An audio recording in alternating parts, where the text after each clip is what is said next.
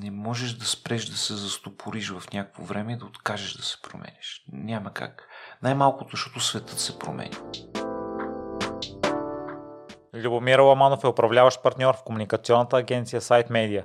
Наскоро спечели наградата в категория Иноватор на годината. Любо е единственият човек, номиниран за пиар лидер за целия свят за пети пореден път от най-голямата световна организация. Говорим си по какъв начин се стига и поддържа такова високо ниво и как да се проваляш по-бързо, за да стигнеш до успеха. Приятно слушане! Здравей, Любо! Благодаря, че отново се съгласи на участие.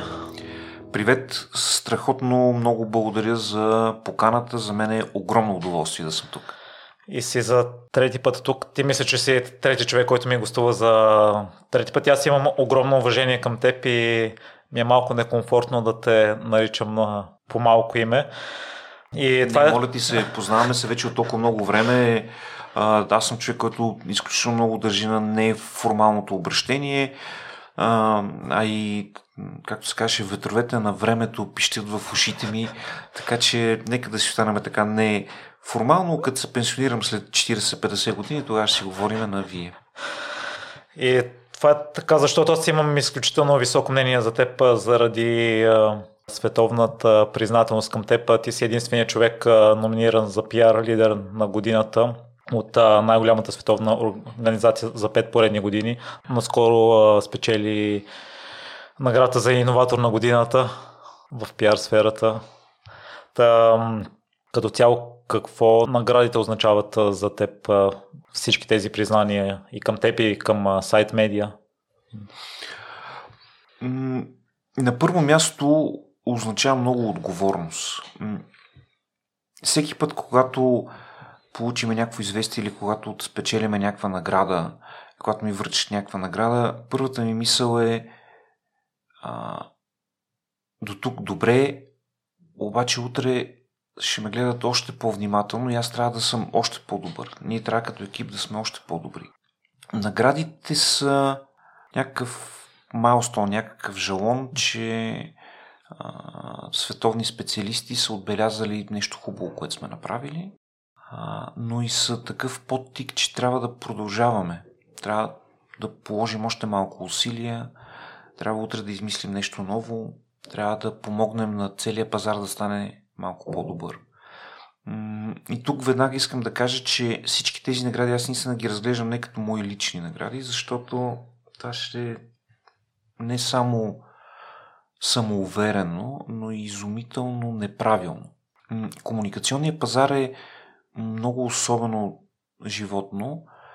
Човек не може сам да се справи. Това не е като просто да изкопаеш една дупка. Нали? Взимаш лопатата и колкото си по-добър, толкова по-бързо изкопаваш дупката комуникацията тя се осъществява между хора. Тоест, за да направиш нещо, което да е значимо в комуникацията, това означава, че има около тебе поне някаква група хора, които, които са част от цялото това преживяване, от целият този процес. И, и то тук е малко като концентрични кръгове. Нали? На първо място това са а, колегите от сайт медиа, без които аз съм нищо, буквално нищо. А, ако не е Ружа, ако не е Гергана, ако не е Сис, ако не е Радо, ако не е Ива, Ади, Филип и всички останали, аз сам нищо не мога да направя. По никакъв начин. Те са хората, които ми дават сили, те са хората, с които заедно измисляме, те са хората, които понякога ми се смеят на лудостите или хората, които ме връщат обратно на земята. Те са черните шапки, които ме челенджват, нали, казват, чакай сега, това как така ще стане, това не е хубаво така да го, дай да измислиме нещо друго, дай да не нещо ново. Те са хората, които внасят свежест, защото иначе човек сам се изчерпва. Те, те дават а, свежестта и така не, а, необременения поглед върху а, ситуациите. Следващия кръг това са клиентите. Много съм уверен, човек да каже, аз съм уау, колко съм велики, имам награди, ама някой ти е повярвал, някой ти е дал възможност. някой ти се е върсал на приказките и се е съгласил да направиш някаква кампания. Без този някой ти също си нищо. И това са нашите клиенти, които имат огромно доверие в нас и без което доверие ние нямаше да може нищо да постигнем.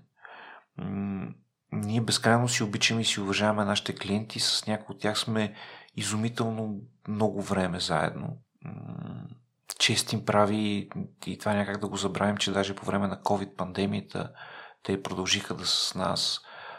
имахме съвсем малки редукции на договорите а, което за нас означаваше нещо огромно.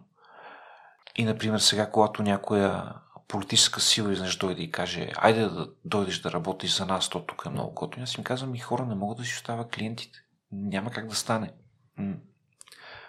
Те са ми важни, а и те ни подкрепиха в много труден момент, така че не мога сега да ги изостава.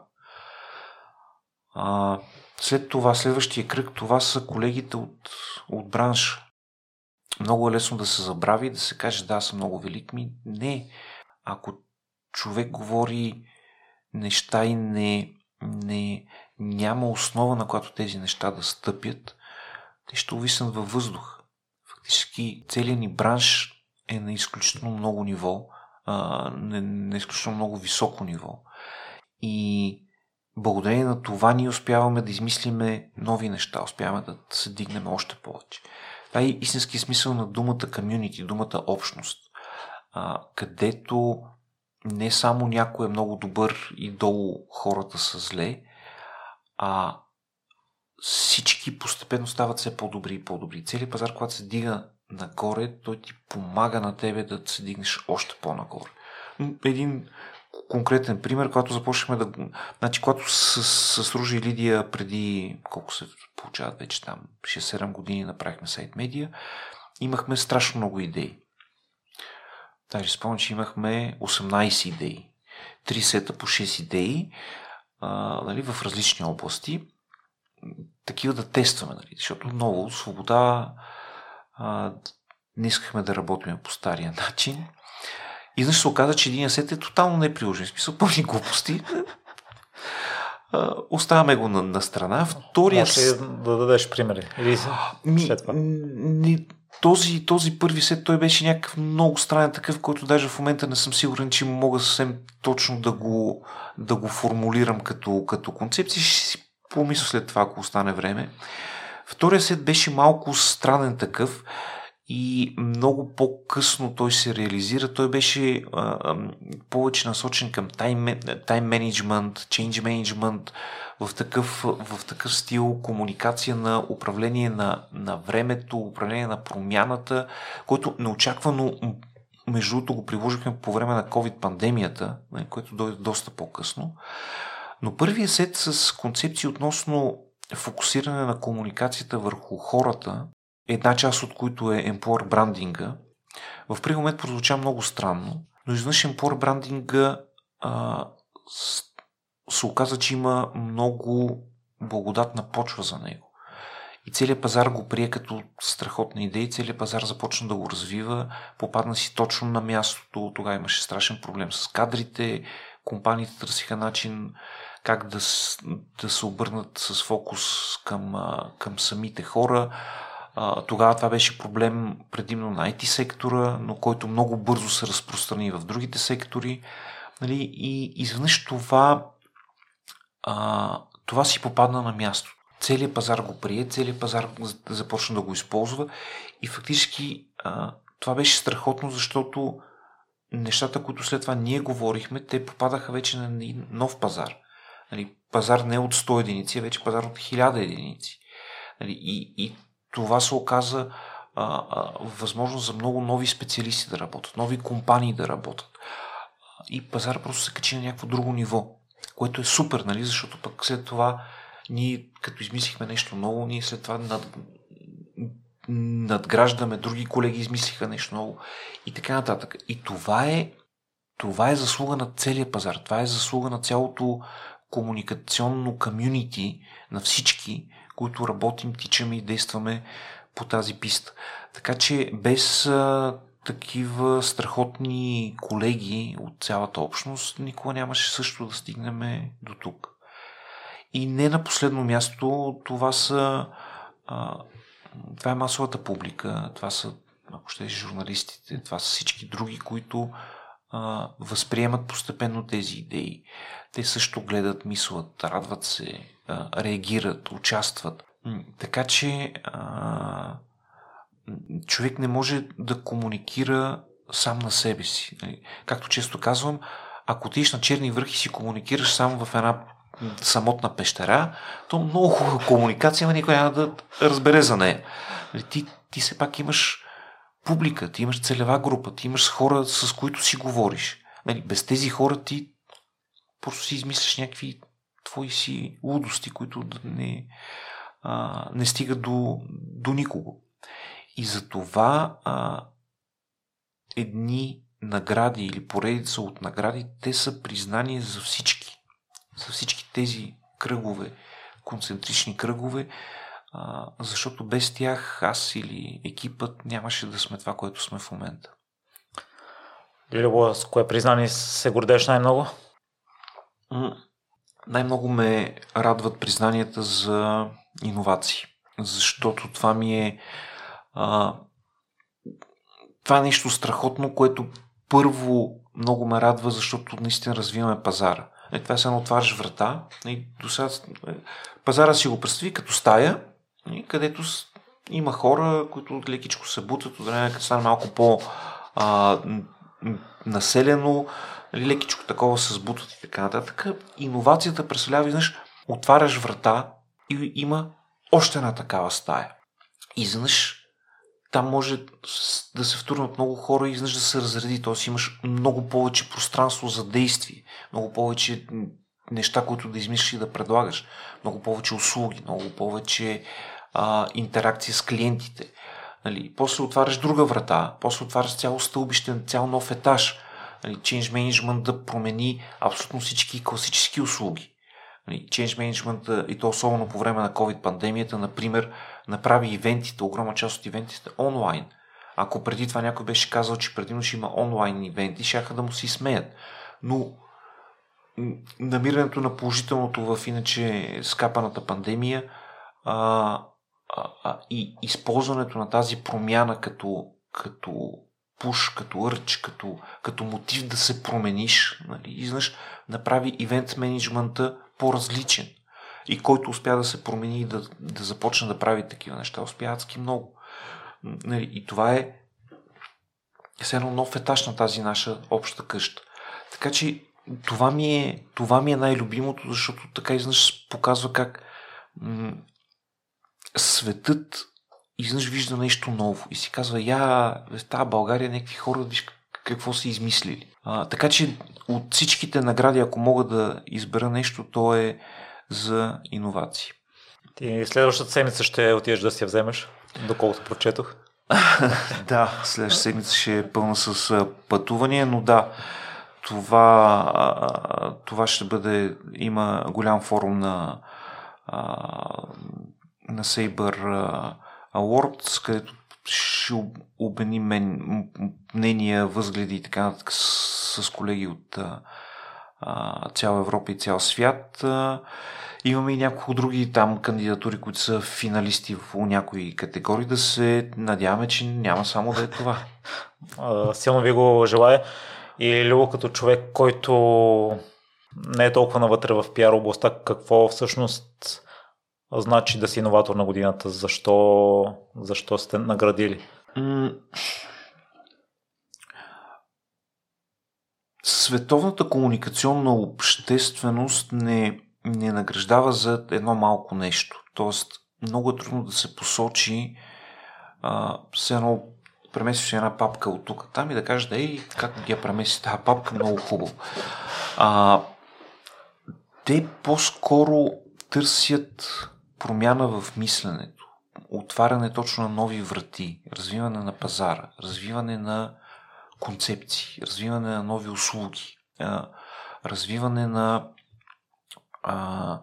на нови идеи, а, завладяване на нови територии има в положителния смисъл, нали? просто приобщаване на нови територии. Допреди 5-6-7 години а, все още се мислеше за пиар професията като малко в рамките на media relations, т.е. връзки с медиите, с малко ивенчи и малко кетеринг, нали, нещо от този сорт. Но благодарение на, на усилията на адски много специалисти, даже принудихме а, големите световни организации да променят даже дефиницията на пиар. А, ИПРА, която е една от най-големите световни организации на комуникационните специалисти, тя пусна своята нова дефиниция на пиар вече като отговорно менеджерско задължение. Не просто връзки с медиите, а задължение да комуникираш с всички целеви групи. И без което ти не си менеджер, ти не си управленец на никакво ниво. Нали, тук даже не става въпрос за CEO или за президент или за нещо. Нали, на всяко едно ниво. На всяко едно ниво. А, и този, тази представа за комуникацията като спойващата връзка между хората, между отделите, между политиките, между страните и така нататък, изведнъж превръща комуникаторите в нещо много по-важно и по-смислено за всяка една организация, било то частна, държавна и так, така нататък.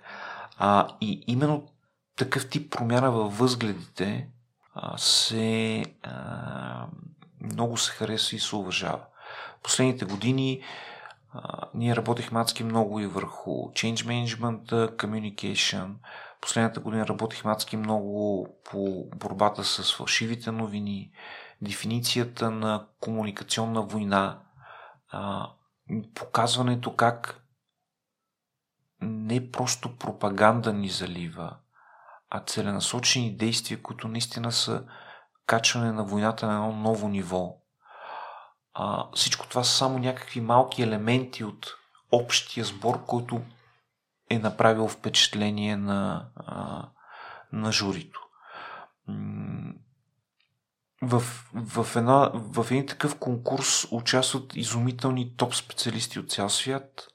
Въпросниците са дълги и тежки описват адски много неща, хората проверяват адски много. Аз един път само съм бил член на жури и знам как всяка една кандидатура се разглежда от много хора, обсъжда се. Нали, даже не е просто такова да прочетеш, сложиш две точки и да, а, и да приключиш. Да се обсъжда, всеки си дава а, обективно мнение и субективно усещане къде какво ще се случи. И като казвам топ специалисти, това наистина са а, представи си най-големите комуникационни агенции от цял свят, най-големите компании, техните а, вице-президенти по комуникация от цял свят. И всичко, те, разглеждаш всички тези кандидатури, всички тези а, а, а, желания да демонстрират за какво става въпрос. Във всяка една категория обикновено има между 50 и 100 кандидатури. И, и така, в смисъл, това е горе-долу а, процес. И затова ми е толкова, толкова любимо и толкова на сърце, защото си представям целият процес, как това жури е минало през всичките кандидатури и в това, което ние сме описали, сме разказали, сме отговорили на всичките въпроси, са намерили нещо, което са решили, че е достойно за отбелязване. И Любо, ще ми се в днешния епизод това е идеята да проследиме пътя до висините на пиара. Първия път, като гостува, в началото нямах смелостта да питам въпроси, които не са били публично достояние питах само за неща, които съм прочел конкретно за някой. Предния път, като гостува, беше на по-политическа тема. И тъй като ще публикувам епизода в седмицата на изборите, ти имаш ясно изразена гражданска позиция и ми се ще да се обърнеш към колебаещите се, ако има такива, защо е важно да се гласува? С огромно удоволствие. Защо е важно да се гласува? Много причини могат да се изброят.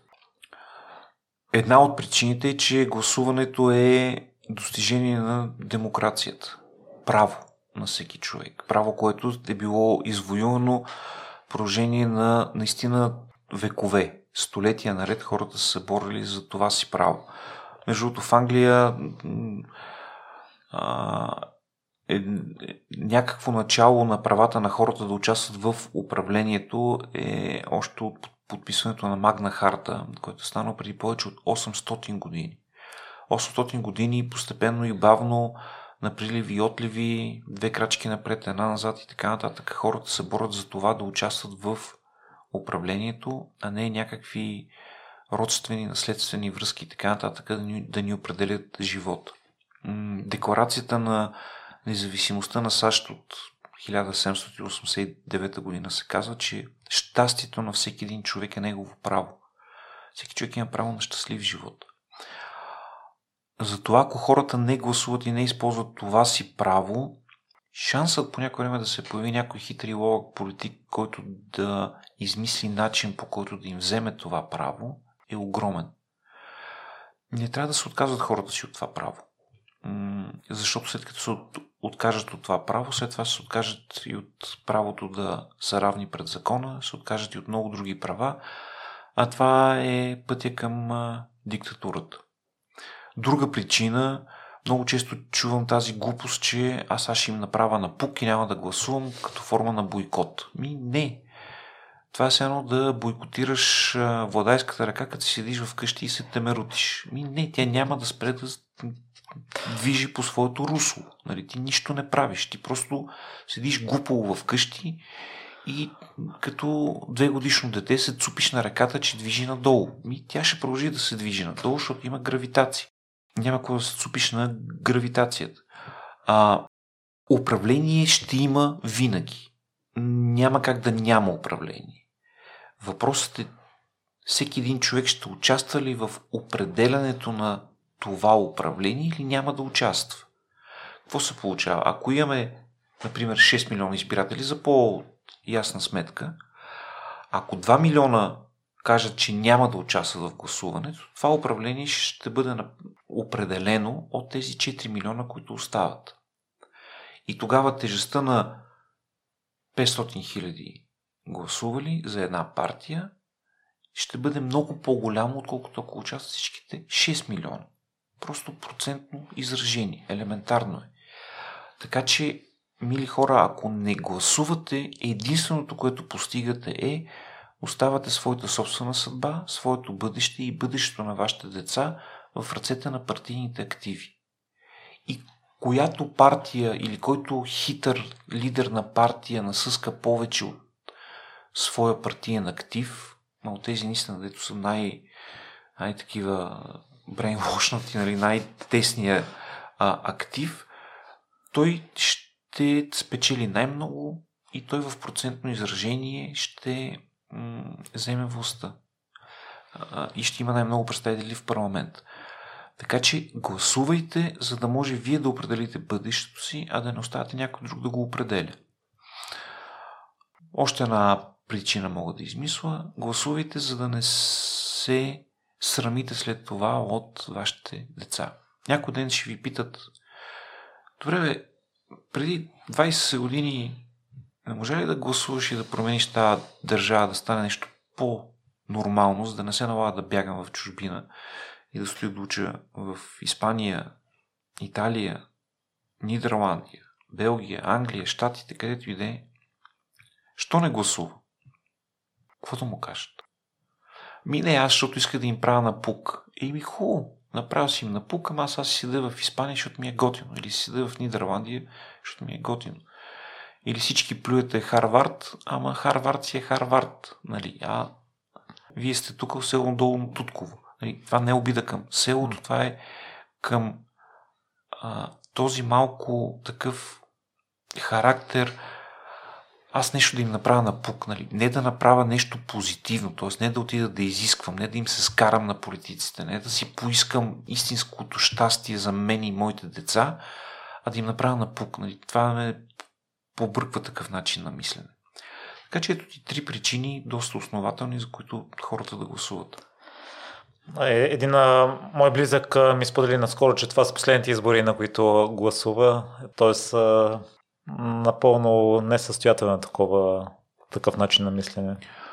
А защо да са последните? В смисъл, какво? Нещо му е писнало, мръзнало му е. Най-вероятно, не съм задълбавал темата, но най-вероятно да, и ние са в предното ти гостуване с а, Дария Лора, това споделихме, че всеки ден трябва да упражняваме правото си на демокрация, не само веднъж на 4 години. И отново ще дам подобен пример на твоя приятел. Ако се качва по стълбите към къщи и му стане много тежко да се качва по стълбите, какво ще легне на някоя площадка и там ще спили.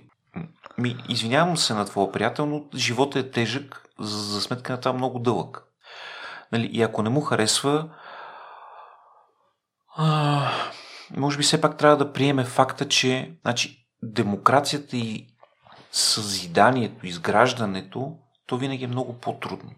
Има един такъв принцип на ентропия. Ентропията казва, тя идва от физиката, нали, която се стреми да разруши Вселената, но това е в човешките отношения, това е в обществото и така нататък. Всичко се стреми към разпад. Естествен процес, чупенето е по-лесно от изграждането. В смисъл да щупиш една чаша, много по-лесно, отколкото да я направиш. Ентропията бута всяка една система към разпад. Тоест, за да изграждаш и да правиш по-добро общество, трябва да полагаш целенасочени усилия всеки ден.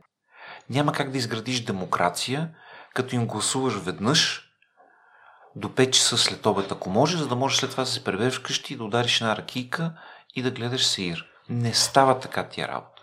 Това е едно да си човек само от време на време, защото ти е много трудно и ти е писнало да си човек. Ми не става така. Нали, не може да си човек само от 9 до 5. Не може да си човек само 6 пъти в живота си, защото седмия път вече ти е много трудно. Нали, а, а, а, то, да, има изморени хора, има пораженчески настроени хора, но силно се над, над, над, надявам това да е такъв, така някаква флуктуация от твоя приятел или от много други, които наистина предвид всичко, което се случва напоследък. А, хилядите избори, през които минаваме, манипулациите, които правят, политическите машинации, лъжите, които се наслушахме и така нататък, отвръщават много хора, това е факт. Но това не трябва да ги отказва. А, а това не трябва да ги отказва да се борят и да опитват и да опитват отново. А, защото ако се замислим, последните пет избора, горе-долу имаме почти еднакви резултати. Ми, що не опитат нещо ново? Що не опитат нещо ново? Гледаме всичките изследвания как а, върват и виждаме, че аз знам, ваш съвсем гони ли ви, санкционирали ви, смисъл не. да съм внимателен ли, но тази все пак няма да, да, да споменаваме партии. Но има една-две партии, които са управляли адски много, особено едни нагли мили хора са управлявали 12 години и виждаме резултата от това нещо. Едни други хора са управлявали нормално само 2 месеца, ма буквално само 2 месеца.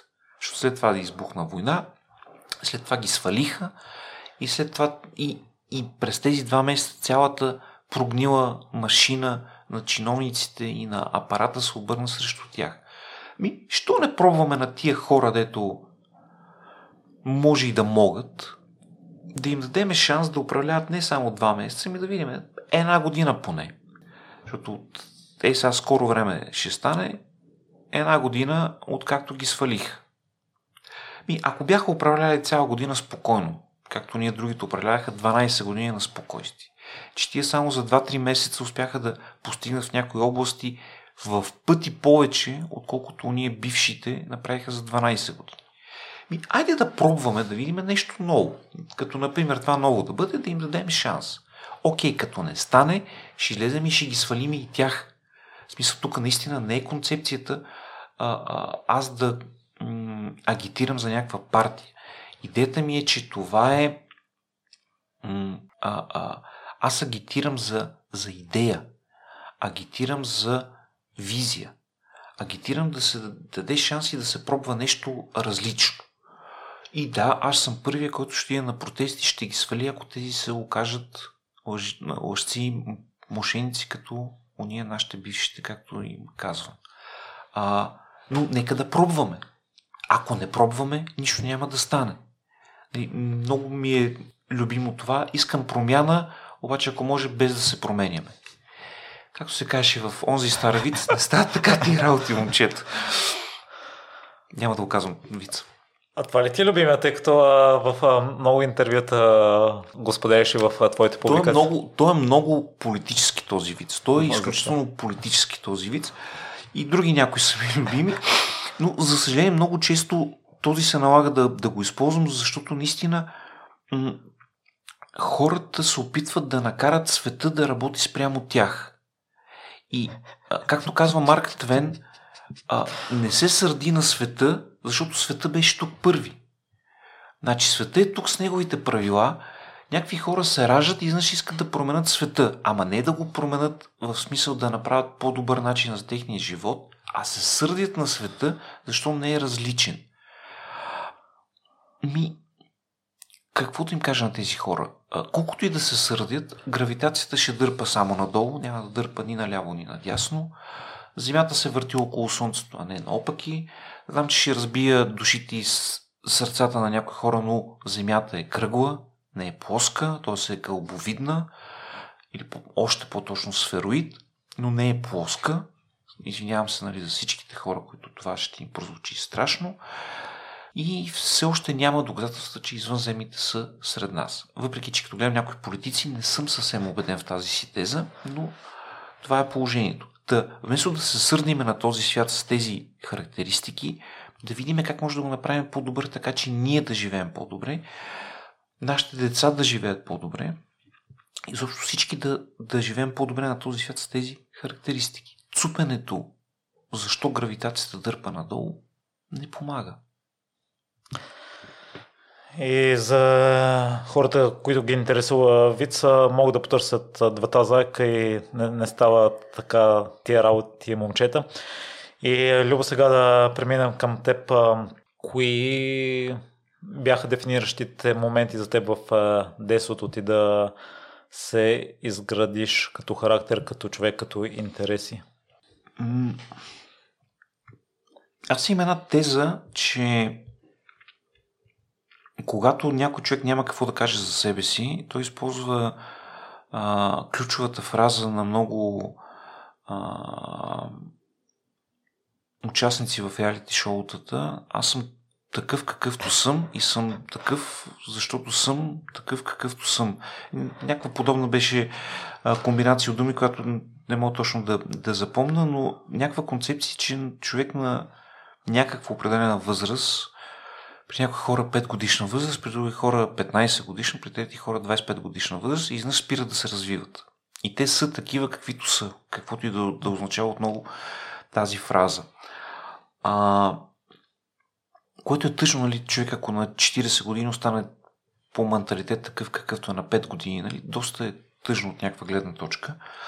Но м- тъй като малко така мълчиш, защото знаеш, че ми е малко неудобно да говоря за, за себе си, както всеки път. Аз полагам целенасочени усилия да не съм такъв какъвто съм, а непрекъснато да се развивам. И смятам, че имам и изумително много още какво да науча, изумително още много какво да направя. Всеки ден гледам да науча по нещо ново, всеки ден чета адски много, за да науча нещо. Всеки ден се боря с ентропията в моето собствено съзнание и с това малко дяволче, което ти шепне на ухото, а я тегля една майна, какво се занимаваш сега, що ще полагаш усилия. А, така че смятам, че човек не може да спре. Ако спре, това означава просто да се че е загинал не можеш да спреш да се застопориш в някакво време и да откажеш да се промениш. Няма как. Най-малкото, защото светът се промени. От някаква гледна точка България имаше, не знам дали щастие или нещастие, но се стовариха върху всички нас няколко изключително качествени промени. Политическа промяна, економическа промяна, технологична промяна, комуникационна промяна, т.е. 4 или 5 качествени промени, за които на света по принцип му трябва десетилетия, за да може народите, тъй като им, имат огромна инерция, бавно да ги осмислят, да ги претворят. Нали, старата концепция пита и дядото, той знае в дълбока зима как да се опазят дървата сухи. Нали? И защо казва, че дядото не знае какво да прави в ерата на социалните мрежи. Нали, или дядото, който е живял при комунизма, не знае как да се справи с пазарите, с Форекс, дъмпинг цени и хеджиране на чикагската борса, нали, изобщо нямаш от, от, откъде да вземеш. Тоест, по няколко параграфа ние всички преживяхме тежки промени. Факт е, че някои хора просто им дойде прекалено много, а, други хора опитват и успяват, изобщо много е разнообразно. Но това наистина се стовари върху нас с цялата си тежест и с пълна сила. И а, е много трудно, но аз смятам, че не трябва да спирам да полагам усилия да се променям всеки ден. И това го правя целенасочено, целенасочено. Тъй като, нали, виж колко ловко така избягвам въпросите, все пак ще отговоря. А, едно от нещата, които адски много ми помогнаха в а, всичко, което правя, е, че от малък изумително много чета и обичам научна фантастика. Научната фантастика, и тук не мога да не използвам цитата на Тери Пратчет, научната фантастика и фентазито, а, те сами по себе си не правят нищо, но те развиват мускула, т.е. този мускул, който, който ти отваря всички врати, т.е. те развиват мозък, те развиват въображението. Те развиват концепцията, че светът не е тази котийка около тебе, светът е многопластов, светът е многообразен. И аз от много малък свикнах да търся други светове, да търся други начини, да, да се изправям срещу чудовища и да търся начин да ги побеждавам. А, един малък пример, когато тръгна да се говори за COVID-пандемията преди 3 години, а, изумително много хора бяха притеснени, очудени, сега какво ще се случи, какво ще стане, как трябва да стане. Аз им казах, хора, това е описано в няколко книги, нали? Веднага могат да се цитират Штамата Андромеда на Майкъл Крайтън. Веднага могат да се цитира класиката Денят на Трифиите на Джон Уиндъм. А, нали, там е ясно няколкото филма, като Зараза, и то не този по-новия, ами един много стар с а, Дъстин Хофман и Куба Гудин Джуниор. Какво може да се получи при една бактериологична заплаха, какви трябва да са процедурите, как трябва да се процедира и така нататък. Тоест, научната фантастика е нещо като игрално поле, в което ти да разработваш възможни реалности. Не случайно казваме, че ние комуникационните специалисти сме малко като доктор Стрендж. Всеки момент трябва да виждаме тия 1 милион 256 възможни развития на бъдещето и да сме готови с мерки за всеки един от тях. Даже от време на време изпълним пресали за всяка възможна реалност, което е много забавно, но да, така се забавляваме. Така че научната фантастика много ми помогна да си отворя съзнанието още от малък и да искам и да търся новото. Иначе като, като фактология минал съм през 105 училище, след това английската гимназия, когато имаше просто се казваше английската гимназия. И след това съм завършил информатика в факултета по математика и информатика към Софийския университет. Аз фактически съм математически човек. Тогава ми беше хиперинтересно. Ние поставяхме началото на информатиката в България. Даже по едно време участва в създаването на учебната програма, носихме учебници от Англия 1991-1992 година, по които се учеше по нов начин. Това никой не знаеше. А, нали, аз съм учил даже програмиране на IBM 360 с перфокарти смисъл, в момента не може даже концепция да имаш този перфокарта. Но, но, но даже и това съм учил и тогава революционната концепция за обектно ориентираното програмиране те първа проникваше в България. Спомням се още книгата на Вурц структури от данни плюс алгоритми и така нататък. И две години бях асистент преподавател по теория на множествата и верификация на блок схеми. И просто по някакво време ми стана скучно. Тогава концепцията за IT сектора беше много, много по-различна от сега. Не беше толкова фенси, толкова модерно, нямаше шанс човек да прави стартъпи. Стоиш просто в една стая, пишеш някакви кодове, които някой взима някъде, асамблира, обединява в едно и стана ми скучно. Това е точната дума. И така се захванах с комуникациите. Но математиката, алгоритмичността и погледа отвъд стандартното винаги ми е помагала.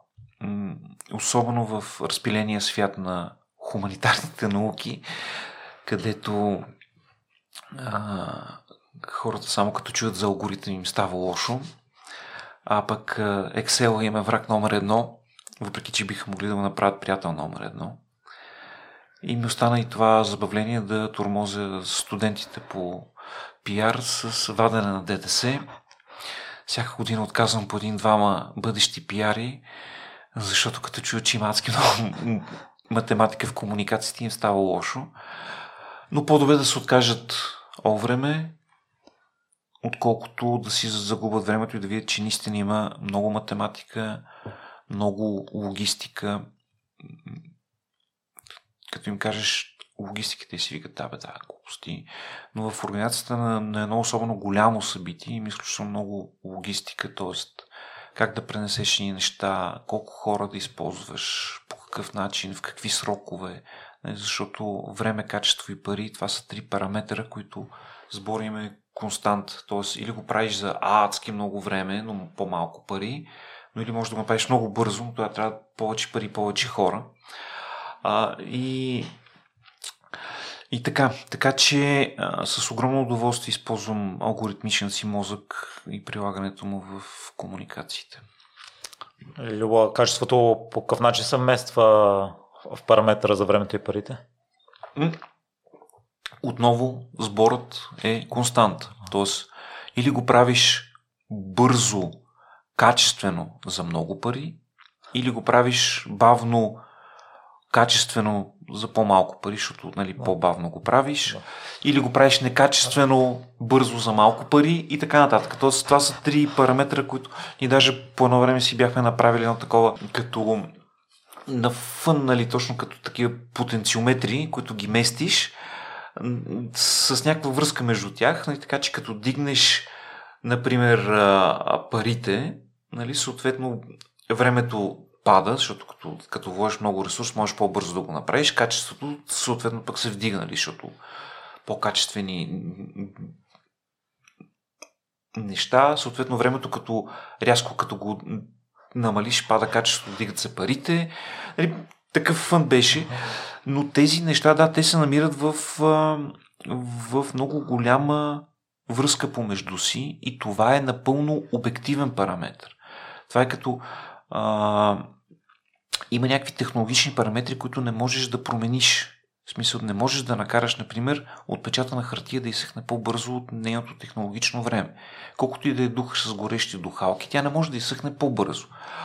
А, това по-късно стана страшен фън с европроектите, където нали, имаш един такъв вид, ако ставиш на евроменеджер да определя бременността на една жена, е, той ще ти каже, че една жена е бремена 9 месеца, но ако вземеш 9 жени, могат да изкарат бременността за един месец.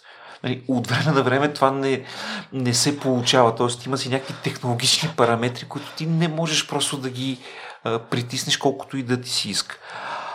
И това пък е вече изкуството да обясниш достатъчно рано на клиента си какво да очаква, да знаеш къде можеш ти да се насилиш като ресурс собствен, за да м- дадеш много високо качество за ниско време, т.е. за малко време, и къде просто трябва да се изчакат някакви параметри, които нямаш как да ги промениш.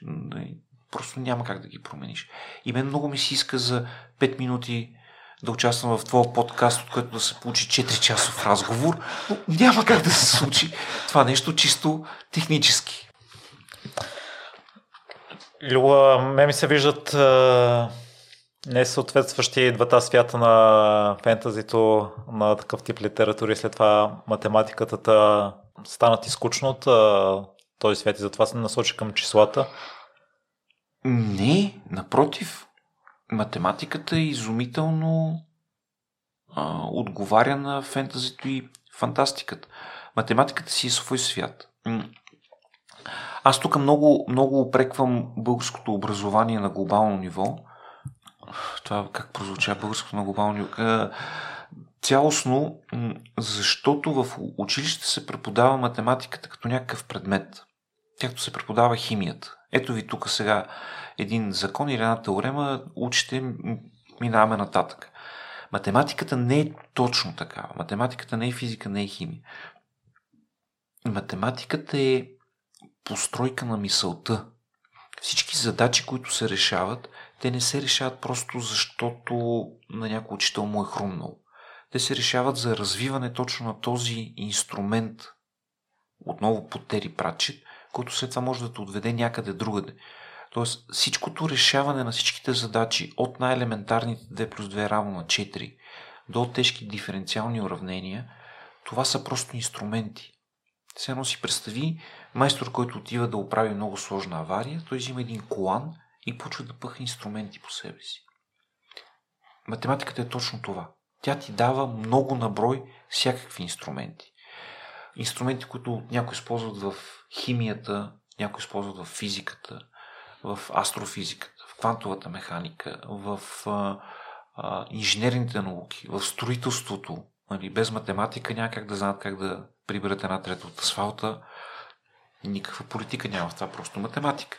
А, така че това е само инструментариум. Математиката е толкова готина като инструментариум, че тя даже е формализирала сама себе си. Има теореми на Гьодел за непълнота, които той бил някакъв гений, той формализира математиката като процес на мислене и доказване и в тези теореми се доказва, че има някои твърдения в математиката, които са верни, но не могат да бъдат доказани заради не съвсем съвършения на дадения етап инструментариум на математиката сама по себе си. Разбираш колко е готино. В смисъл, тя успява да се приложи сама към себе си. И това нещо, когато наистина го, го разбереш, защото в момента аз не съм убеден, че мога да кажа всичките методи за решаване на частни диференциални уравнения. Имаш там и метод на изродените ядра, имаше някакви други методи, но, но като концепция а, това дава една прекрасна основа, за да разбереш как е устроен света. И тогава изведнъж и фентазито, и научната фантастика, и всяка една работа изведнъж придобиват сякаш други измерения. Ти виждаш много ясно какви са законите, причинно-следствените връзки, доказателството, преходите от едно състояние в друго. Тогава много лесно можеш да видиш кой параметър, ако промениш, може да промениш цялата система. А, много, много лесен, а, много силен, могъщ инструмент е математиката. Просто инструмент.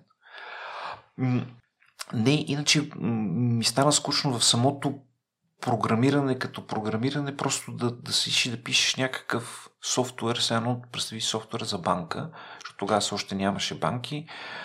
А, тя, между другото, майка ми, ето да разкрия малко а, лични такива данни. Майка ми е една от първите програмистки в България. А, и тя е една от първите, които са сложили началото на модерния банков сетълмент т.е. електронната обработка на всичките финансови транзакции в България, които се случват. И тя много дълго, след като се пенсионира, нейните разработки софтуер, те се използваха. Тя работеше като направиха банк сервис. Нали, в момента това е държавната фирма, която поддържа банковия сетълмент. Те я търсиха много дълго време, за да им помага да да, се, да се развива и така нататък. И което е изумително, нали, да, фактически електронизацията как помага нали, не писане на ръка на всяко платежно и така нататък, една централна единна обработка и, а, и всичко, което следва от това. Но на мен просто ми стана скучно по някое време да, да седи да пише някакви кодове, някакви редове програмен код и да не виждам какво се случва. И просто веднъж установих, че като отида в комуникациите, аз още си спомням как направих а, а, първата си брошурка. Беше една брошурка за Черноморието, където даже тогава техниката беше изумително зле и тогава цветоотделките се правиха на ръка, а нямаше софтуер за цветоотделки, т.е. ти странираш и слагаш текста и оставаш дупки за снимките, които дупки ти ръчно, в смисъл, които снимки ти ръчно правиш цветоотделки и после на монтаж лепиш черния текст плюс цветоотделките на съответното място и даже едната снимка в тази брошурка беше обърната, защото не бяхме видяли, че, че на монтаж е обърната. Но мен ми беше страшно готино и аз можех да кажа, ето това съм го направил. Ето това, тази брошурка, която изглеждаше зле, нали, но това съм го направил. Това ми, и това ми доставяше огромно удоволствие да покажа, ето аз това съм направил. Така че така, така се потегли, после влезнахме в политическите кампании и имахме възможност да се учим от много добри кампейнмейкъри и тогава вече пък съвсем стана интересно как протичат всички процеси в комуникацията. А защо комуникация след програмирането и IT? В комуникацията няма нищо статично. Комуникацията е поле, където непрекъснато работиш с хора. Хората са неясни субекти и колкото и да предполагаш кой как ще реагира на някакъв тип комуникация, всеки път те очудват и изненадват. Много често в положителна посока, от време на време не в толкова положителна посока, но там нищо не е константно. Тоест няма един алгоритъм, в който да си сигурен, че като направиш тия 6 стъпки и винаги ще имаш успех всеки път трябва да преценяваш, трябва да преценяваш хората. Това е все едно, в смисъл това даже е в нормалните човешки комуникации. Ако кажеш на 10 различни човека едно и също изречение, всеки ще разбере нещо различно и ще реагира по някакъв различен начин. Също и в корпоративните комуникации. Там пък се работи с по-големи групи хора и въпреки, че нали, горе-долу се знае, нали, всеки път трябва да м- правиш изследвания, да напипваш, да виждаш как хората са променили с времето, дали старата кампания ще бъде окей okay сега, дали те искат да чуят нещо ново, дали искат да се направи нещо ново, трябва ли да управляваме очакванията им. Защото expectation management е също друга много голяма тема от нашата работа. Нали, ти ако не управляваш добре очакванията на голяма група хора, те могат да хукнат в някаква посока и ти да си тотално да си ги изпуснал много много зле. А, така че това, това беше много интересно. И още повече другото, което, което е много интересно в нашата работа е, че всеки път, когато работиш за някаква компания от някакъв сектор, ти трябва да знаеш всичко за работата на компанията. Ти не можеш да си добър комуникатор, ако не знаеш компанията как работи, как функционира. И в, в някакъв момент се оказа, че аз трябва да науча как функционира компания за производство на безалкохолни напитки. Как работи компания за производство на шоколад и кафе. Как работи IT компания, как работи телеком, как работи банка, как работи а, ВИК компания, как работи нещо друго. Нали, и, и в целият този микс от време на време даже можеше да се използва подходи, които някои казаха, че само подходи за IT компании, ти можеш да ги използваш някъде другаде с много готини резултати. Нали, но ти трябва да знаеш, ти трябва да научиш. И това поне на мен беше хипер интересно, защото ти непрекъснато си в различни, в различни среди, научаваш различни неща, говориш с различни хора. И това ми поддържа се още жив интерес. Няма, няма спиране, няма, няма а, няма един алгоритъм. И няма шанс да ти стане скучно.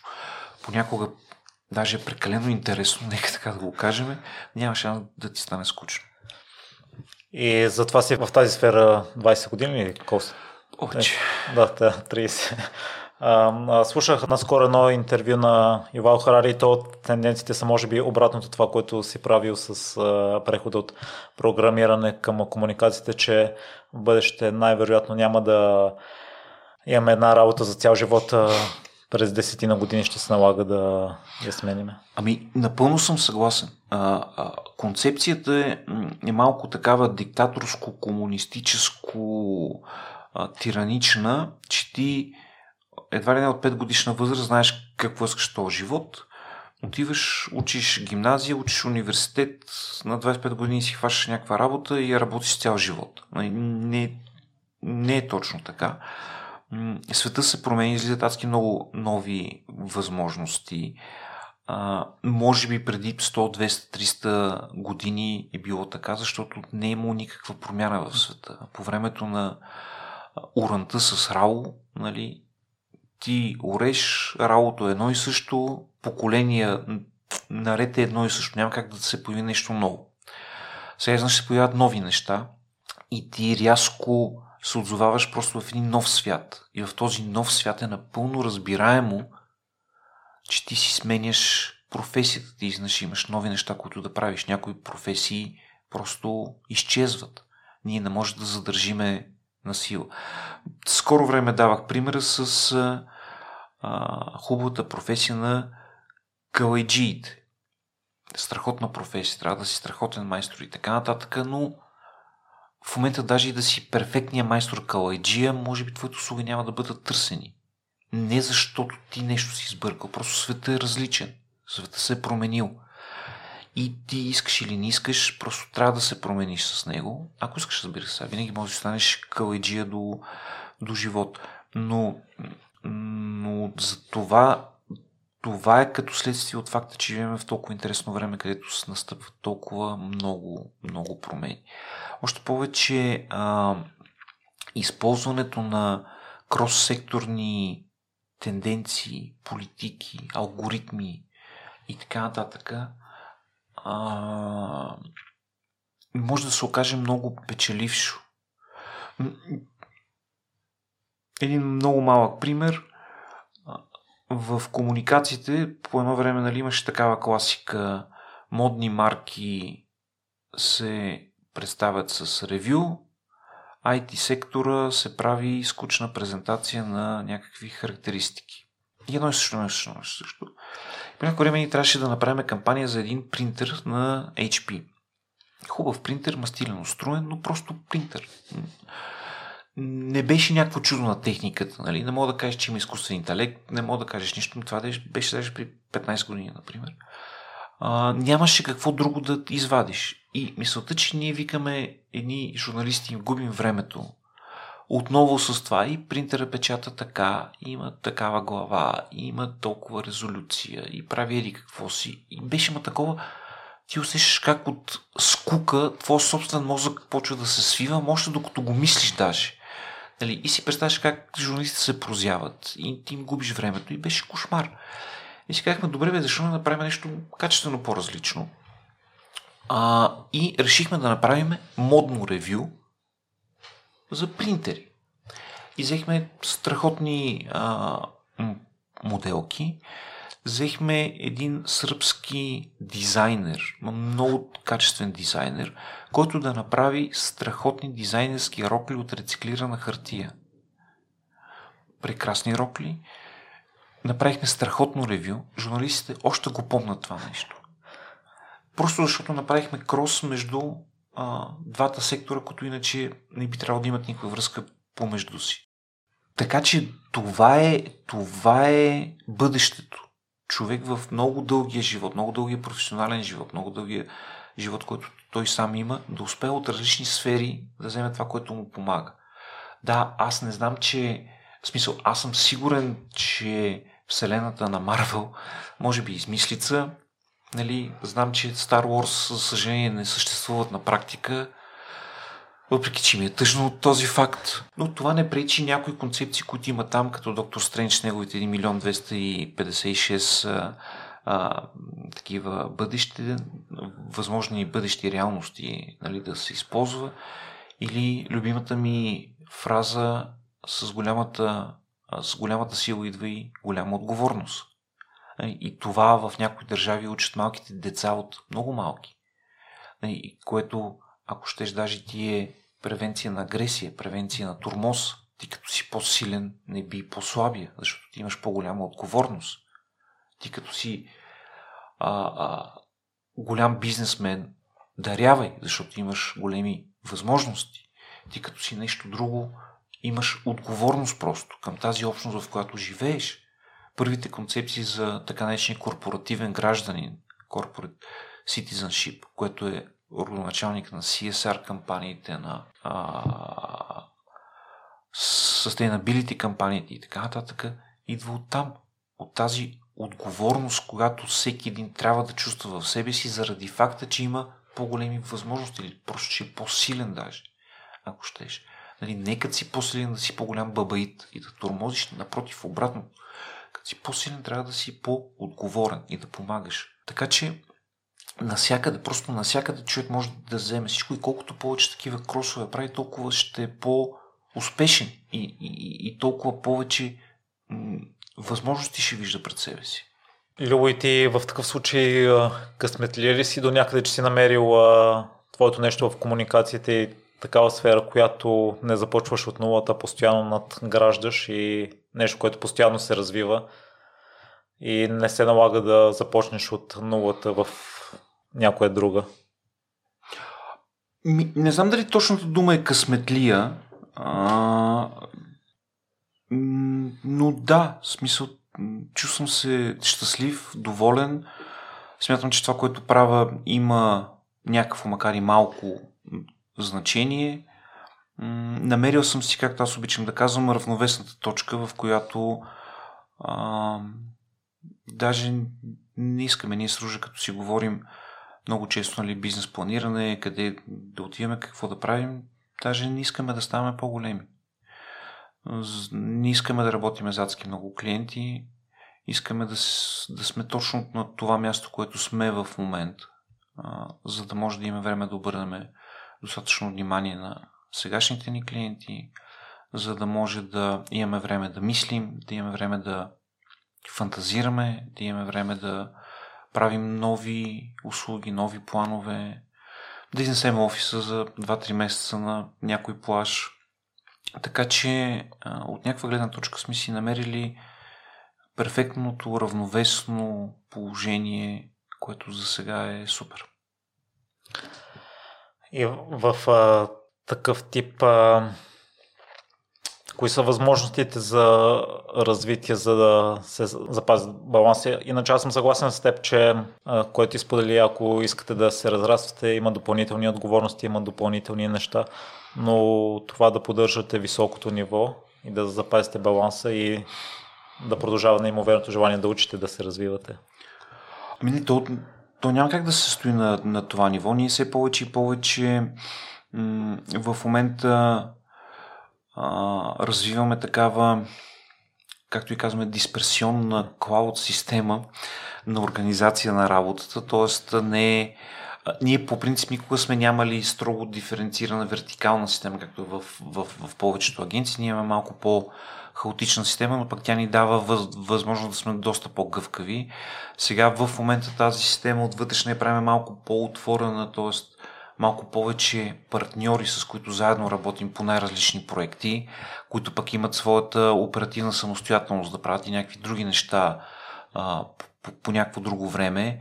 И така еднъж се оказва, че може да правим малки екипи, които да са изключително добри за някакъв проект. След като приключи този проект, хората или, или екипчетата си правят нещо друго, а, като те могат да си правят даже неща, които ние нямаме нищо общо с с, с тях, т.е. един леко децентрализиран модел, наистина представи си като една невронна мрежа, но която мрежа е стъпила върху високо качество, а, бърза реакция, професионализъм, всичко това, което си го а, говорим и си го знаем. Просто няма тази безумна структура, ограничаваща, нали, колонка акаунти, колонка не знам какви си, колонка не знам какви си, това не ни е, не ни е приоритет и не, не ни е интересно.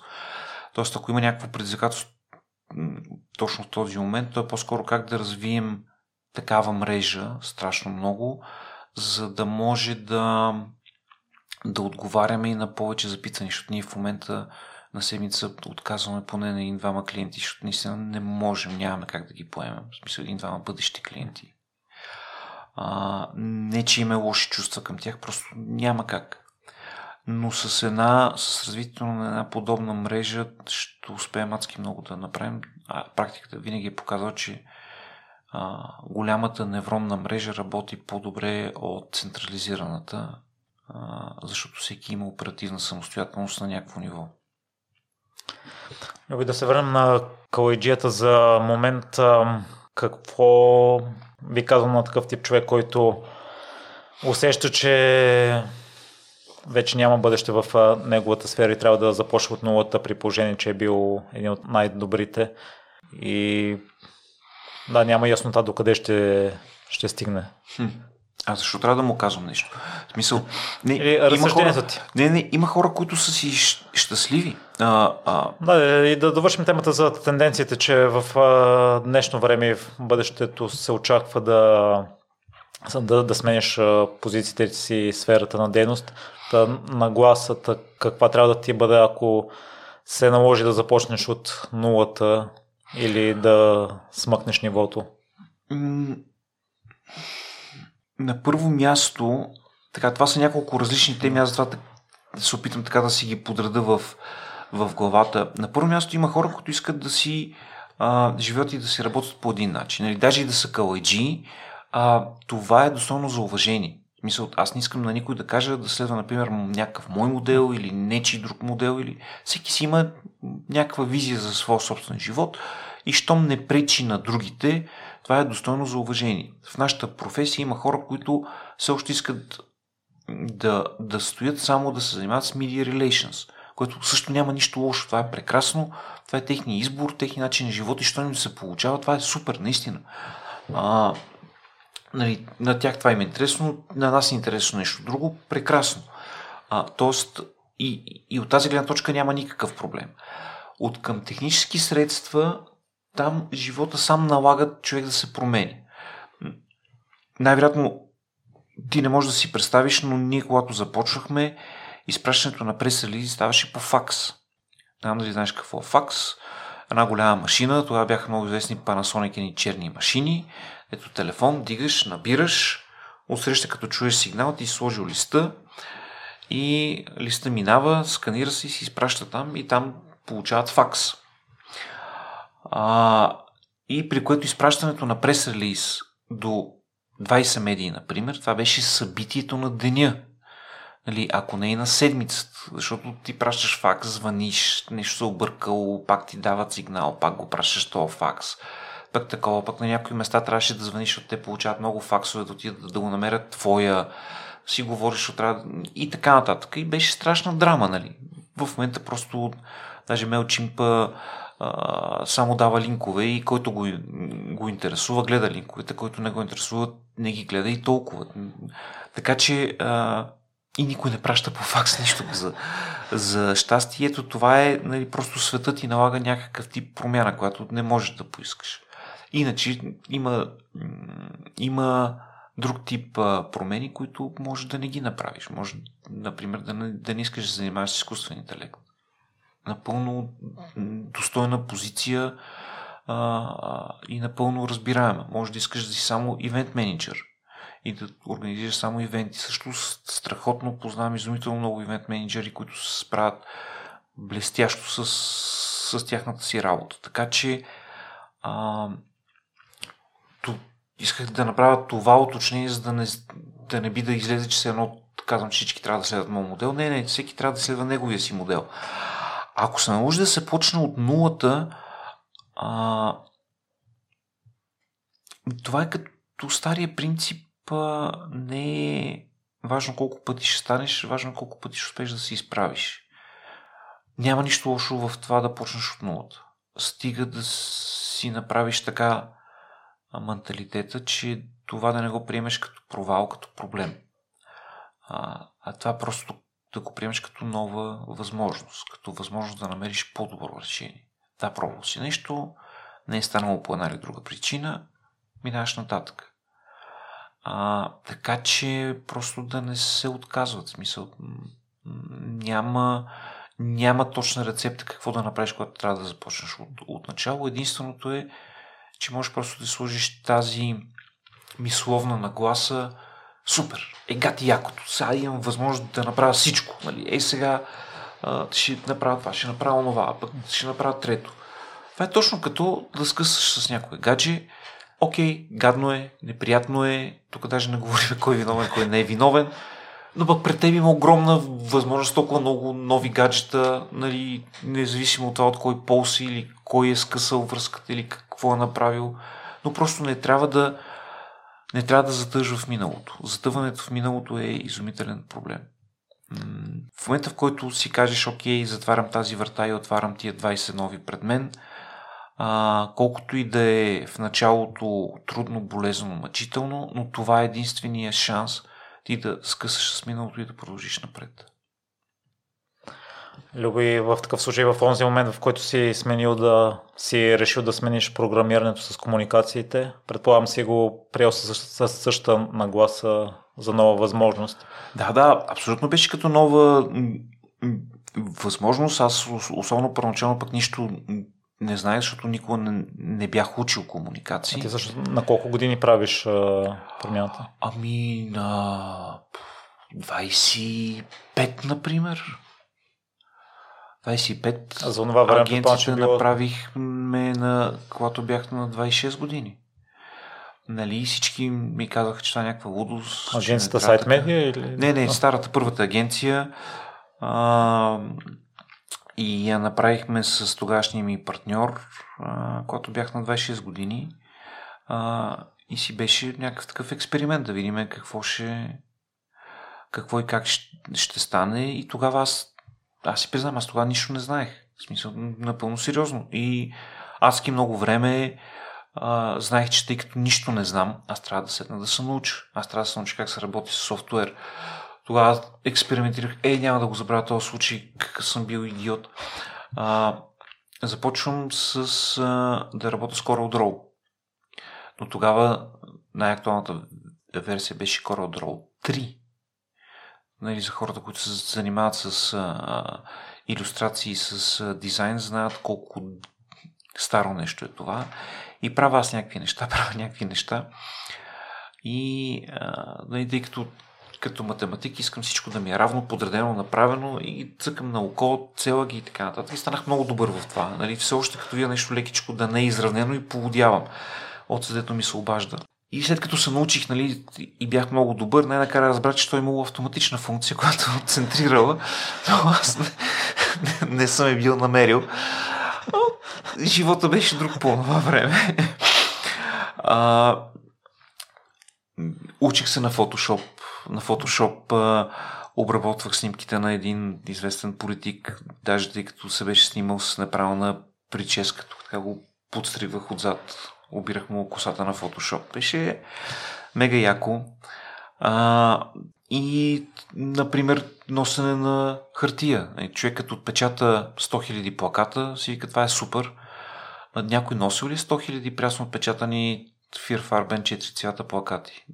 Колко мастило е това нещо, особено на 50 на 70 размер на листа?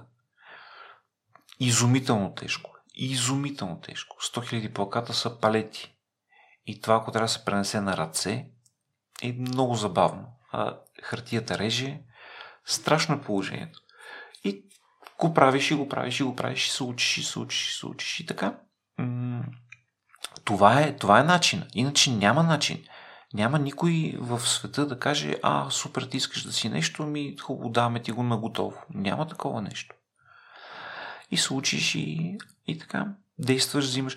В момента има огромни възможности, защото човек може за всичко да потърси в интернет. Как се прави това? Как се прави онова? Откъде да намеря това? Откъде да намеря онова? А, вчера имахме забавна ситуация. Трябваше да търсим някакво специално вино за ивент и намираме и го намираме някъде. Аз отивам да го взема, защото нямаше кой друг, всички хора с много задачки.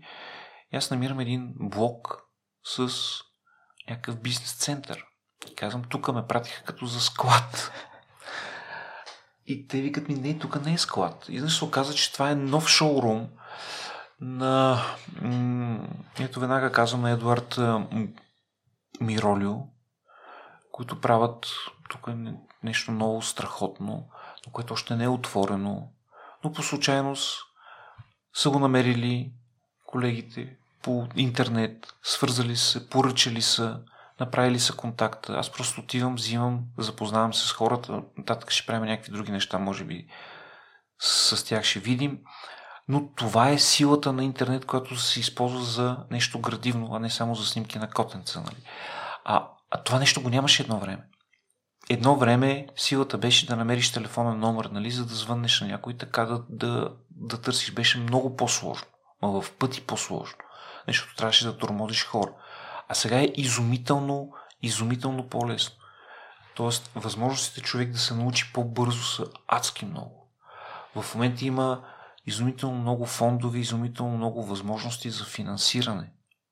Едно време нямаше тази възможност. Едно време, като започваш, взимането на кредит или търсенето пари от някъде ужасно сложно беше.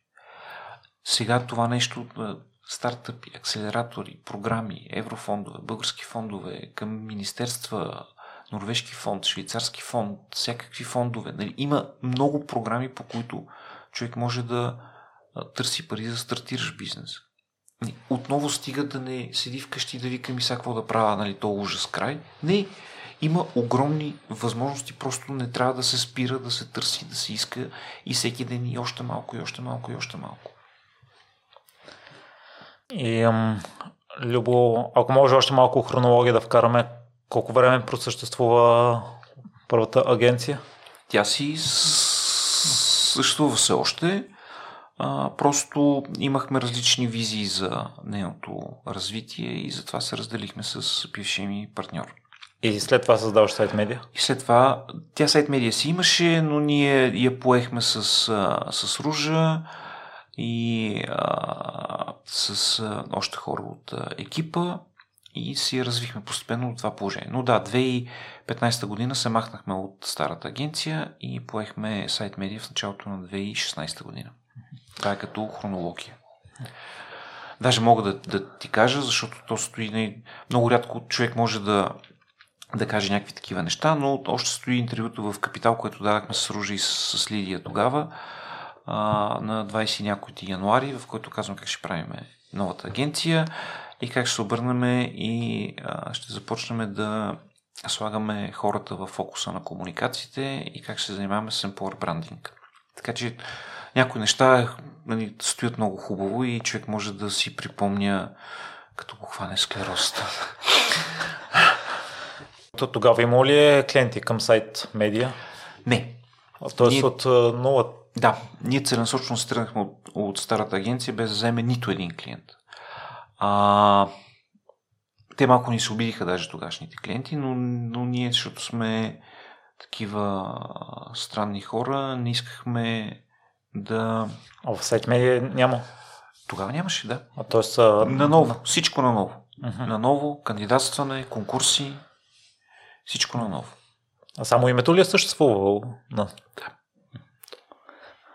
А, в този случай тогава приел ли си, че започваш от нулата нещо ново или го е нямало? А...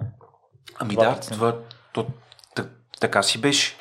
А, и все едно почвам изцяло наново, с нови принципи, нови идеи, нови концепции, нови услуги, а, ново позициониране. Тогава, тогава именно се, се родиха тези м- нали, клъстери, три клъстера по 6 нови услуги и така нататък.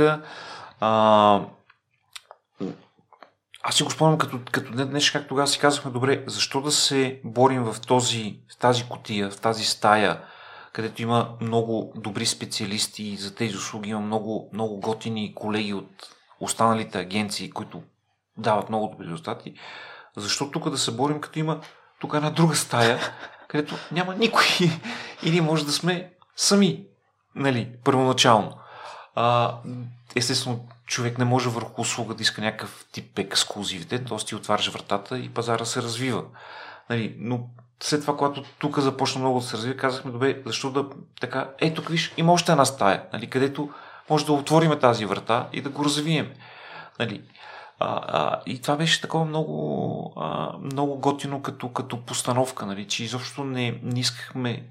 От тогава ние потеглихме на този принцип и на тази идея да сме, да правиме и да търсиме нови подходи, нови неща, нови идеи. А, а, и не случайно на втората година спечелихме една от първите ни награди, беше за най-бързо развиваща се пиар агенция. А, и на, да, на, на втората година взехме 13 или 14 награди от Бапра Bright Awards. И така и след това решихме, че имаме сили да излезем и на международната арена. Но за, за нас това беше най-логичното и нормалното да го направим. Любо и въпреки всичките ти успехи, въпреки че няколко пъти си стартирал от нулата, въпреки доброто мнение на хората, с които работиш на клиентите, това желание да работи с теб с многобройните номинации, награди, се очудвам, че си толкова смирен със себе си, нямаш голямо его. Аз си мисля, че ако съм на твое място, не съм сигурен дали ще да бъде така или може би ще да бъде, но при мен го има първоначалния процес, ако постигна нещо, има няколко дни на арогантност, може би някакси, че съм повече от другите, докато се върна обратно към а, нормалното си състояние. Ма как арогантност бе човек? Аз наистина а, аз наистина осъзнавам значи това може би е хубавото от а, да почнеш няколко пъти от нулата, защото изведнъж осъзнаваш как като останеш сами нищо не можеш. В смисъл нищо. Буквално нищо. Аз мога всеки път да, да кажа благодарение на кои приятели са ме подкрепяли, благодарение на какви малки дребни неща сме успявали, благодарение на, на, на това, кой ми е подал ръка и как ако наистина, ако си сам, ти си нищо. В смисъл, наистина, абсолютно нищо. Нали, как да съм арогантен, че някакви хора просто са ми дали някаква награда. Нали, утре, то идва утрето, те наградите не хранат, те хранат нашите усилия. Нали, и хубавите кампании, които правиме и това, че клиентите са щастливи и доволни от нас. Това е. Ние на наградите не гледаме като на нещо вау. Наградите просто са Окей, хора, до тук направихте нещо хубаво, добре, браво, айде сега утре на тръстиката обратно, защото има тази цялата тръстика за рязане. И на другия ден сме всичките на тръстиката и никой не, няма и грам размисъл да каже, ние сме станали агенция на годината за целия свят и всички вие там. А, у. Няма такова нещо. Няма. Ако, ако всеки ден не полагаш усилия, тези награди скоро време се превръщат в такъв прашас, прашасали статуетки някъде по някакви лавици и някакъв спомен, само че ти някога си бил нещо и толкова. Това е едно да си политик и да кажеш, аз тъй като преди 20 години предложих една готина мярка, вие трябва да ме избирате нон-стоп. Ми не, не е така. Във всеки момент ти трябва да се доказваш. Или пък ти се едно да кажеш, аз направих преди 5 години много готин подкаст, затова от тук нататък гледайте си работата, няма да полагам усилия. Аз имам предвид, че при вас става многократно и... Същото е. Всеки път. Едно и също. Напълно сериозно. В смисъл, всеки път е едно и също. Даже понякога понякога успехите са малко неясни, защото то е много самоверено да кажеш аз постигнах успех, защото направих еди си. Не, от време на време успехите не са много ясни защо си ги постигнал, но провалите са изумително ясни защо си се провалил. Аз за това всеки път казвам, че обичам провалите, защото тогава кристално ясно ти става какво си сбъркал. И, ти, и това така се изрязва в главата ти, в съзнанието ти, че ти повече никога не допускаш тази грешка. Много провалите са изумителен учител. Изумителен. Много точен, много брутален, но той ти показва много ясно какво не си направил като хората. Така че от някаква гледна точка провалите са много по-важни от успехите. Може ли да, да дадеш пример за най-бруталния ви провал в сайт медиа?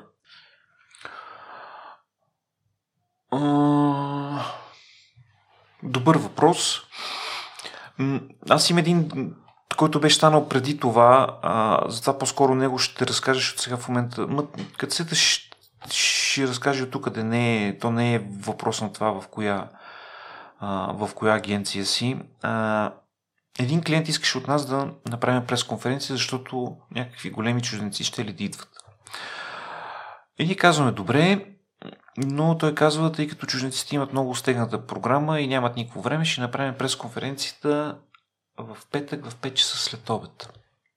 И казваме, доста екстравагантно време, журналистите не обичат такива неща. Не, ние имаме супер интересни неща да кажем, те нямаха кой знае колко интересно нещо да кажат, нали, просто нещо регионално, постигнали се тук там някой успех, може би са взели някаква награда и си вирнали носа. А, ние ще направим пресконференцията и вие, ако сте толкова добри, ще докарате журналисти. Освен всичко друго, ще направим пресконференцията, тъй като има някакъв форум в Експо центъра, там горе на изхода на София към, към Пловдив, а, за да може този наш голям регионален шеф да не се разкарва до, до, до центъра. Затова горе в Експото, в една зала, там ще направим пресконференцията. И ние по неясна причина за мен се съгласихме да го направим това нещо.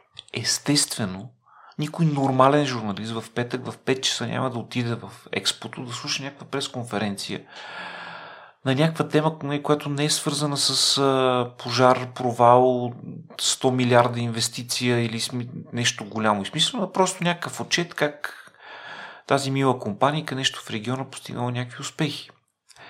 И беше ужасен провал, просто ужасен провал. Естествено, клиента ни се накара на нас. Вие какви сте некадърници такова. И му казахме, ма нали ти поиска. Не, вие. Казахме, добре, извинявайте, довиждане. А, нали, с тази фирма от тогава аз отказвам категорично да имам каквито идеи, какъвто и да е досек. А, но това, например, ни научи, че някои неща не може да направим компромис. Ако искаме качество и ако искаме да пазим интересите даже на клиента, трябва да пазим интересите на клиента от самия клиент включително. Защото от време на време те правят такива неща. И ние всеки път в, в такава ситуация си спомняме този случай, този казус и казваме, за да не стане като тогава, много силно настояваме, изпращаме го и писменно, че това нещо е ужасяващо. И така, така че има, има, такива, има такива ситуации. Да, това си го говорихме и при първото ти участие, че хора нямат консултанти, но, но не ги слушат. Не ги слушат. И а, Любо, аз а, а, като а, постигна нещо и след това се захвана с а, другото и стартирам от а, нулата, да се каже, хемия има увереността, че ще го постигна. Хемия имам и неувереността, че и несигурността, че започвам нещо ново и съм плах в началото. Та при вас процеса какъв имате ли натрупаната увереност, за която говорихме до момента или и да, имате ли евентуално, ако не по какъв начин се справите? Не знам дали е увереност при нас по-скоро е друго. А, при нас по-скоро, защото ние непрекъснато опитваме някакви неща, а, да тестваме да видим как ще се получат и както винаги някои неща се получават, някои не. Естествено, повечето не се получават, а, но за мен това е въпрос на менталитет, т.е. на постройка на мисълта. Ако човек си построи мисълта, че е сега това ще го направи и то трябва да постигне успех, всеки провал ще го депресира много. Докато при нас е, хайде да пробваме още един начин да не успеем, за да го отметнем. Нали, за да стане ясно, че това нещо няма смисъл. А, нали се едно да си го изкараш от главата, окей, пробвахме, не стана, продължаваме нататък. А, и да, да приемем промяната на change management, да приемем неуспехите като гориво. И това да си го сложиш в съзнанието като още изначално. Нали, аз не правя нещо за да успея на всяка цена, аз просто нещо пробвам дали става или не става. А, ако стане, супер, продължаваме го развиваме. Ако не стане, окей, знаем още един начин по който не става, измислиме нов начин. Нали, тоест, да не гледаш на ситуацията като проблем, а да гледаш на ситуацията като прекрасна възможност за ново решение. И когато човек си направи тази постройка на мисълта, тогава много по-лесно а, взима позитивното от провалите и го вкарва в следващите опити. Взима позитивното и го вкарва в следващите опити. И така, докато не успее с нещо. Завиждам ти на, на гласта, аз може би малко съм повреден в кавички от спорт и от а, ролевите модели, на които се възхищавам и свързвам. Ролевите модели никога не вярвай на пиар истории. Ако чуеш пиар история как някой много успешен, например Илон Мъск, той е станал изведнъж много успешен и продължава да е много успешен, не вярвай на такива пиар истории. Те не са верни. Абсолютно всички от тези хора са се проваляли сто пъти повече, отколкото са имали успех. Просто не, не говорят за това нещо. Той няма смисъл. Нали? Ти като, като се провалиш в нещо хикс, ти просто го забравиш, ти спираш да говориш за него, защото когато си успял в нещо, ти се опитваш да го развиеш все повече и повече и да разкажеш на хората как си постигнал този успех, така че да увлечеш със себе си и да дигнеш целия пазар, цялата общност. И то е напълно естествено, че Илон Мъск не помни за хилядите си провали. А, нали, а, е, сега като ме питаш нали, за провали, не мога да се сета, даже някакви конкретни неща не мога да сета, защото ние сме ги оставили много отдавна отзад, зад нас и няма никакъв смисъл. Нали, да, да мислиш защо еди какво си, ми, просто не е станало. Окей, ясно е, че явно в тази посока или е много рано, или не сме го измислили добре, или модела на финансиране не е добре, или пък никой от клиентите ни не се интересува от тези идеи. Добре, не става. И най-нататък, за какво да си губиш времето изобщо? Тоест, не, не, не гледай а, част от американския модел, той наистина е да показва успешните хора. А, за да увличат те със своя успех. Но много често не казва цялата истина, именно, че успешен човек се става, като се провалиш тия няколко стотин хиляди пъти и просто успелите хора се изправят, нали, успяват да се изправят всеки път, докато не постигнат някакъв успех. Да, да, аз а, знам, че така и а, хората, на които се възхищавам, знам, че имат а, много а, провали зад гърба си, но в моята глава ги свързвам само с успехите и може би заради това а, някакси вътрешната ми самооценка за мен самия си определям от резултатите, които постигам или не постигам. И това в момента се учиме с моите терапевти, че Същността ми не трябва да зависи от резултатите, просто че съм жив и че съществувам, ме, ме прави пълноценен човек. Да ти, да, по какъв начин се себе оценяваш самооценката ти от, за теб самия, от къде е идвал, на база на какво определяш за самочувствието ти, щастието и така нататък? Доста сложен въпрос. Защото, видимо, провалите не ти влияят с отворено съзнание си и нагласа да опитваш нещо ново. Не се привързваш към резултатите. Да, и не си казваш аз съм най-добрия пиар, защото съм постигнал това, или аз съм най-лошия пиар, защото не съм постигнал еди какво си. Не съм много сигурен, честно си признам какво даже да ти отговоря, защото никога не съм мислил в такива категории. А, в нито един момент, в който сме правили каквото и да е, не сме си казвали сега ще направим нещо така, че да станем най-добрите пиари.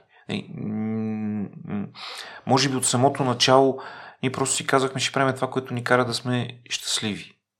Независимо дали е а, една брошурка, а, един подарък, една кампания, а, един пост във Фейсбук или нещо друго.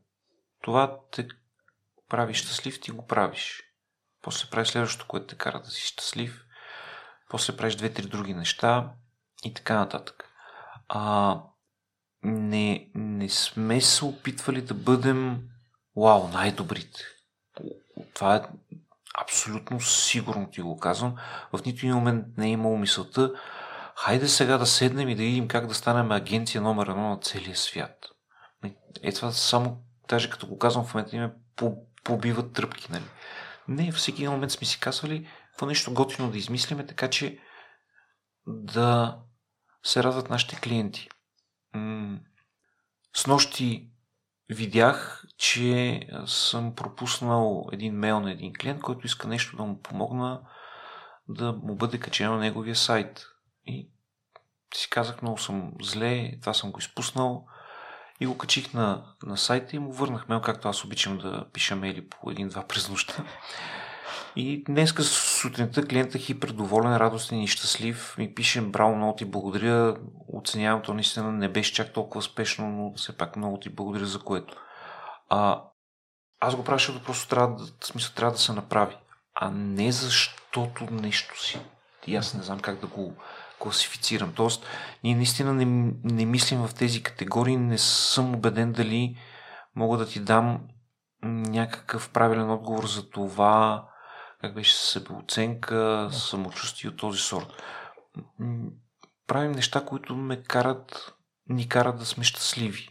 И за това от време на време може би ни се получават добре. Това е също, виж, това е също като с, а, а, например, с постовете във Фейсбук. Ако човек пише глупости по всякакви теми, той го леква. Нали, не можеш да пишеш за квантова механика ако си виолончелист и нищо не разбираш. В смисъл, ако много четеш и нали, можеш да напишеш, това е супер. А, нали, аз нямам как да пиша оценки за опери, защото нищо не разбирам от оперно пеене. Признавам си го, не пиша оценки за опери. А, не давам, нали, даже а, за кино, където гледам нали, сравнително доста филми, там също се въздържам от оценка, защото знам, че аз съм такъв, нали, гледам си някакви определени неща, не съм капацитет и всеки път казвам какво ми харесва на мен, без да казвам това е вау, шедьовър, 60 Оскара. Не, просто на мен нещо си ми харесва. А когато говоря нещо за комуникация или политика, то е защото съм го опитал, пробвал съм го, видял съм го, виждам някаква тенденция и се опитам да го кажа. И това е нещо, което наистина си идва от мен. По същия начин е с работата с клиенти или с всяка една друга дейност. Човек трябва да, да прави това, което го кара да е щастлив и това го прави с огромна охота. Ние вярваме в каузите на нашите клиенти. Нали, е да кажем, ние работиме с Coca-Cola не помня вече от колко години. А само за България? Само за България. От на време имам нали, проекти, които си извън България, но, но предимно само за България. Но аз пия Кока-Кола от моментите, в които почти нямаше Кока-Кола по магазините. Бях в 8 клас, когато преследвахме, има, има там едно магазинче на Заимов срещу централния вход на парка. То много отдавна не е магазинче за безохолни напитки, но там се знаеше, че в събота в 3.30 след обед докарват Кока-Коли. И беше такова да се издебне, как да се отиде, ма не преклено рано, защото пък да не стана опашка, не е преклено късно, защото ще изпуснеш. И докарваха, например, 10 касетки Кока-Кола и човек може да си купи Кока-Кола. А, като бях ученик в английската гимназия и, и минавах покрай паметника Лески, там където сега има банки и аптеки под колоните, това имаше нещо като сладкарничка, където имаше скалички и Кока-Кола наливна от такъв постмикс. И това всеки ден, по няколко. Аз пия Кока-Кола от 8 клас насам, непрекъснато. Нали? И за това нещата, които правим, те са толкова готини, защото те ни идват отвътре. И няма... А, а, а, за това не мога да, да ти кажа някаква друга много такава основателна или причина как си даваме себеоценка. По никакъв начин не стоиме да се себеоценяваме основната ни мисъл е как да направим нещо, което ни кара да сме щастливи и как ако може да развием целият пазар, защото това е добре за всички нас. Нали, затова, когато ме поканат някъде отивам да изнасям лекции, защото това е добре за всички нас. Или когато мога да помогна на, на някой с огромно удоволствие го правя, защото много добрия пазар ни прави нас още по-добри. И, Любо, днес сутринта слушах, започнах да слушам едно участие на Саймон Синек и мисля ще да чуя и твоето мнение до някъде свързано с новите начала. Сякаш има общо приети в обществото срокове до Хикс на брой години трябва да си завърши университет, до Хикс на брой години трябва да си се оженил, да си родил деца, да си изградил кариера. Та по какъв начин гледаш на тези времеви диапазони? Ако някой евентуално се забави с а, реализирането им. Страшна глупост е това. Даже а, а, човек да си слага някакви такива диапазони, това означава да, да, да иска да накара света да движи по неговите правила, което от време на време, нали, както се разбрахме и с ентропията и гравитацията и така нататък, не е съвсем точно. А, не знам хората защо си слагат такъв тип планове. А, така че не, не знам. За мен човек трябва да прави нещата, когато е готов, когато иска, а не когато няк... нечи разбирания му казват какво да направи. Защото той ако направи, ако прави деца само защото обществото му е казало, че ти трябва да направиш деца до тази възраст, той ще ги обича ли тези деца? Защото не ги е направил, защото той ги иска. Или защото ги обича. Той ги е направил, защото обществото му казва, айде направи. Не, трябва да завършиш университет до хикс на брой години, ми хубаво, ама какво след това повече никой не може да учи. Край. Или не може да се промениш нещо. Или едно време, нали, тази мантра ми е култова за това как нашите деди, те никога не са се развеждали, те като се вземат веднъж и то е за цял живот. Да, да, нашите деди първо а, са живели по малки села с много различен начин на живот. Тоест те стават до 6 сутринта, пачкат като луди до тъмно, приберат се, видят се за малко, заспът и следващия ден пак така и пак така и пак така. Второ, тъй като хигиената, лекарствата и всичко друго е избивало адски много хора, средната продължителност на живота е била много ниска. Аз си спомням времето, когато човек да стане да докосне 70-те години, се считаше вау. Ма наистина се считаше за нещо вау. В момента се счита за позор и провал на медицината. Т.е. трябва да има нещо много тежко, тежък проблем, човек да не мине 70-те години.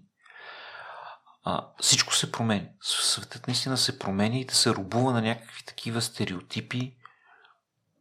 Не, не знам живи и здрави да са хората, които са го измислили това нещо, но явно им липсва нещо друго. А, аз много уважавам личната свобода, стига да не пречиш на останалите, да си свободен, когато каквото поискаш това да направиш. при положение, че светът толкова се е променил, самите хора да не се променят, това е някакъв вид арогантност. Нали? Ми се струва за не особено правилно. Любо и щастието за теб какво е, какво означава? Лично за теб. На няколко пъти го използва разговори, че е важно за теб. Щастието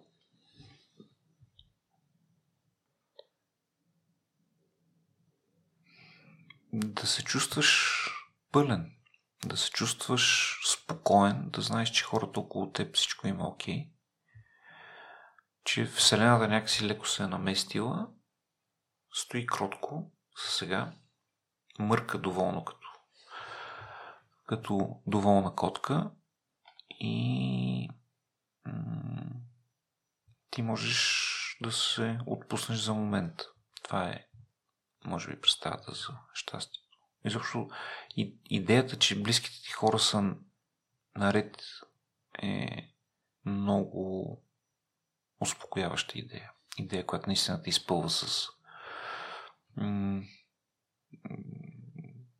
това задоволство, че, си, че всичко е окей. И след това, ако имаш щастието да имаш, а, да си намерил и професионалния път, т.е. да работиш хобито си, както се казва, и това, което много обичаш, и така нататък и да си в тази равновесна точка, в която за този момент не искаш нищо да промениш. И щастлив ли си в момента? И след като не искам нищо да променям, не, искам някакви малки неща, защото да ме дразнат, особено в политиката, но да не влизаме там, че рязко тона ще се, ще се смени.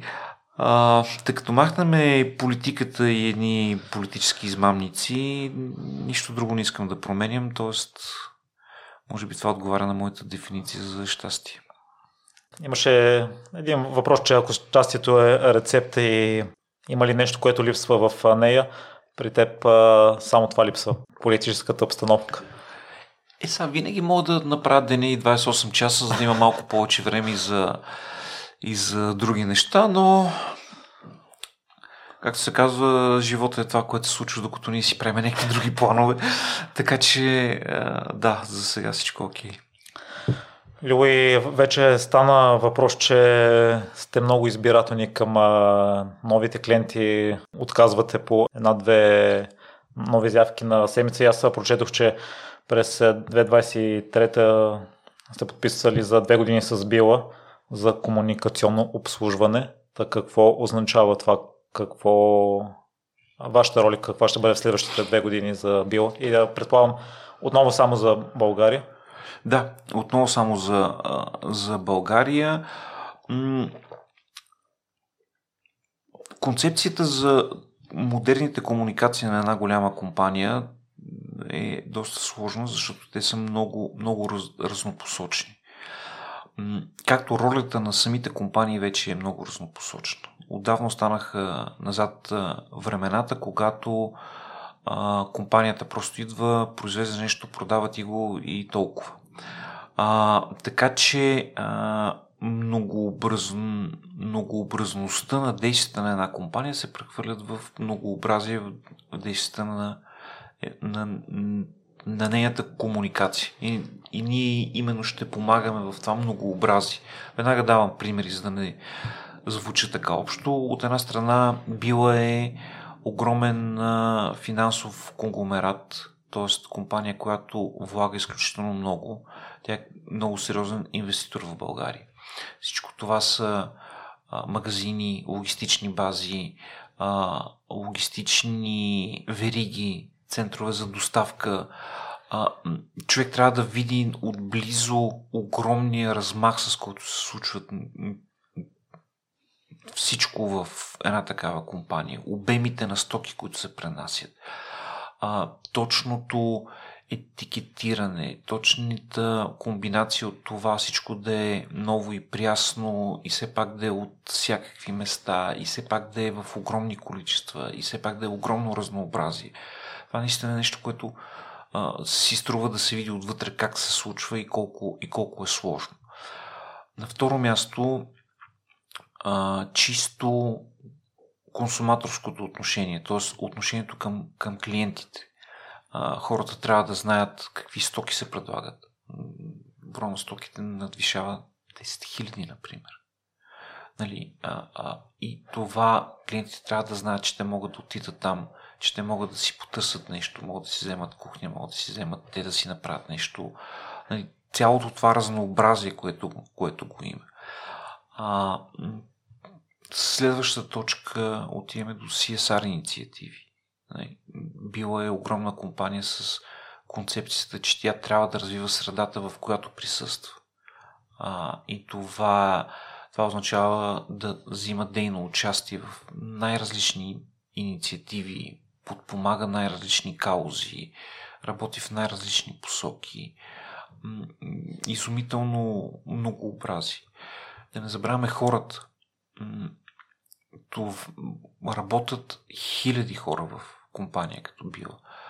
А, и на първо място комуникацията към тях, т.е. вътрешните комуникации. Това е един организъм, който поддържа някакъв начин на, на живот. Ти може би си виждал как в един малък екип от 10-20 човека нали, има непрекъснати някакви такива вътрешни кой се оженил, кой се развеял, кой има дете, кой жени детето, училище, нали, вътрешен живот. И това са, и това са 20 човека. Представи си 10 000 души. И, и, и това цялото, като, като комуникация, трябва да поддържаш този организъм жив. Ти, ти вече при, при толкова много хора ти имаш, това е едно малък град в държавата. Този град трябва да имаш забавление, ти трябва да имаш спортни предизвикателства, ти трябва да имаш вътрешно комуникационните канали, трябва да са всякакви разнообразни. Отделно ти, ти това пък нещо трябва да го извадиш навънка, да комуникираш към всички, които може би някога бих искали да работят в била. Какви са условията, как могат да работят, какво ще получат, какво ще видят, какво няма да видят. Да обучаваш бъдещите си служители, т.е. да влезеш в училища, да влезеш в университети, да направиш там менторски програми, да направиш стипендии, да направиш обучение, лекции. И това нон-стоп. Нали, и, и това пак са само някои от многото неща, които има да се правят. Била е, освен всичко друго, ако щеше стратегически важна компания за страната. Значи видя се по време на пандемия, на пандемията, че ако не бяха тези няколко вериги, които тогава не затвориха и с риск за собствените си служители продължиха да снабдяват всеки един. Спомни си истерията с туалетната хартия и така нататък.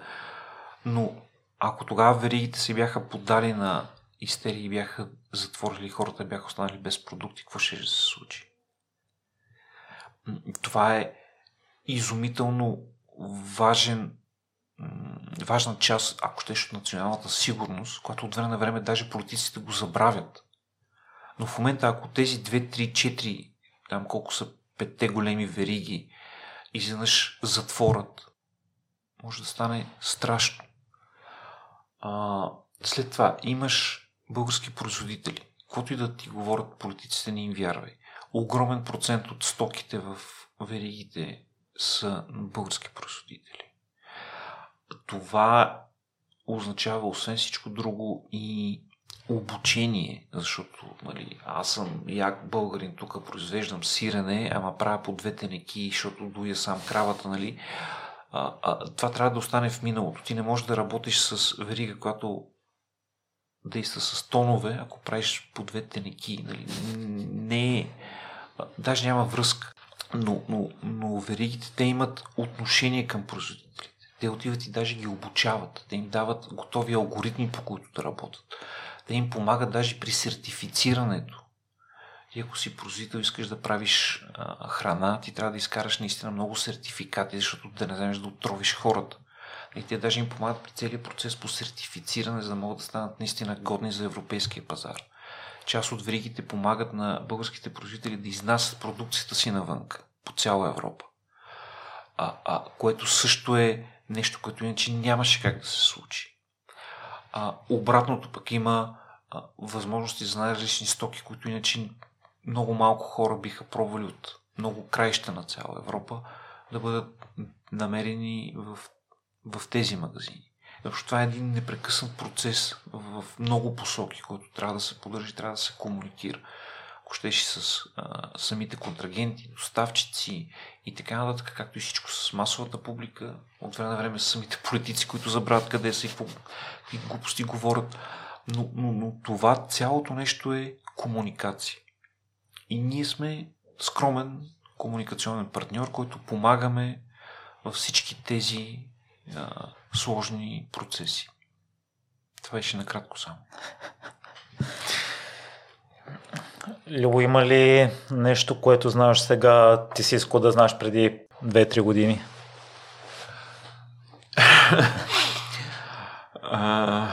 Не политическо. Добре. Ами не, това е старата концепция, която има в много научно-фантастични романи. Виж колко е полезно човек да чете научна фантастика. Какво би направил, ако се върне сега в 8 клас, но с сегашното си познание, нали?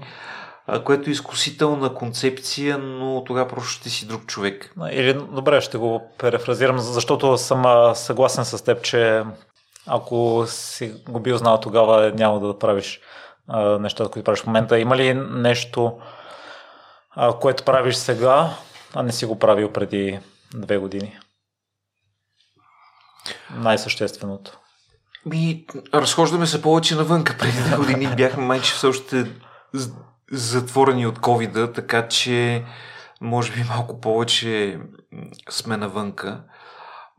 Не, аз съм, аз съм фен на концепцията, че а, всяко нещо си има своето време и своето място. И това, че сега правя нещо, което тогава не съм правил, може би тогава не съм бил а, дорасъл за концепцията да го, да го направя, което е напълно естествен, естествен процес. Така че почти никога не се връщам назад да става то какво би било, ако би било и така нататък. Е такъв много хубав разказ от Тайза Казимов ако, нали, който точно изследва тази концепция, какво би станало, ако си знал или си направил нещо друго. Нали, и цялата тази концепция за мултивселената, нали, която във всяка една точка от времето се разклонява в много паралелни а, варианти, но човек ако тръгне по тази линия, много бързо може да се разконцентрира, просто да се загуби. Така че изобщо не мисля, гледам напред, по-скоро си мисля, бе, днеска правя това, утре какво нещо ново мога да направя, нещо по-интересно, да измисля нещо по-готино и така. И, Любо, за финал едно послание към а, хората, които с подобна нагласа или все, или ги спира нещо да погледнат отворено на света и да си кажат, от утре ще пробвам нещо ново, независимо дали ще се провалят, дали ще постигна желания резултат от мен. Единствено това мога да им кажа да не позволяват на нищо да ги спира, просто да пробват. А, провалът е прекрасен учител, няма нищо страшно в това човек да се провали, просто става, казва си, я, още един начин по който тази работа не става а, и да продължат напред. М- така че всички се провалят. В смисъл, наистина, абсолютно всички се провалят и няма нищо срамно в това, просто не трябва да спират. И Любо, по формата на разговора, по какъв начин ти стори, като говорим малко повече за себе си, не толкова да анализираш. това, макар че умело избягваше личните въпроси. Кой? Аз да съм избягвал личните въпроси. Не, страхотно е, защото не защото е имало лични въпроси, а защото може би в такъв тип формат наистина се предава малко повече а, размислите и нещата, които биха помогнали на други хора по-лесно да по-лесно просто да продължат напред. Както знаеш, и сме си го говорили няколко пъти, не, не, не обичам много лични въпроси, защото не виждам смисъл в, в, тях. А, уния страшните жълтини и пикантери ще ги оставим за някой друг път. А, но ако има някакъв смисъл, то е в това, че хората да видят, че няма няма идоли, нали, няма спасители, няма някакви месии, няма такова нещо. Има всичко само нормални хора, които не спират да пробват и които не се отказват и които се провалят и които от време на време се притесняват и ги е страх и такова, но просто не спират, не се остават на това нещо да ги откаже, не се отказват.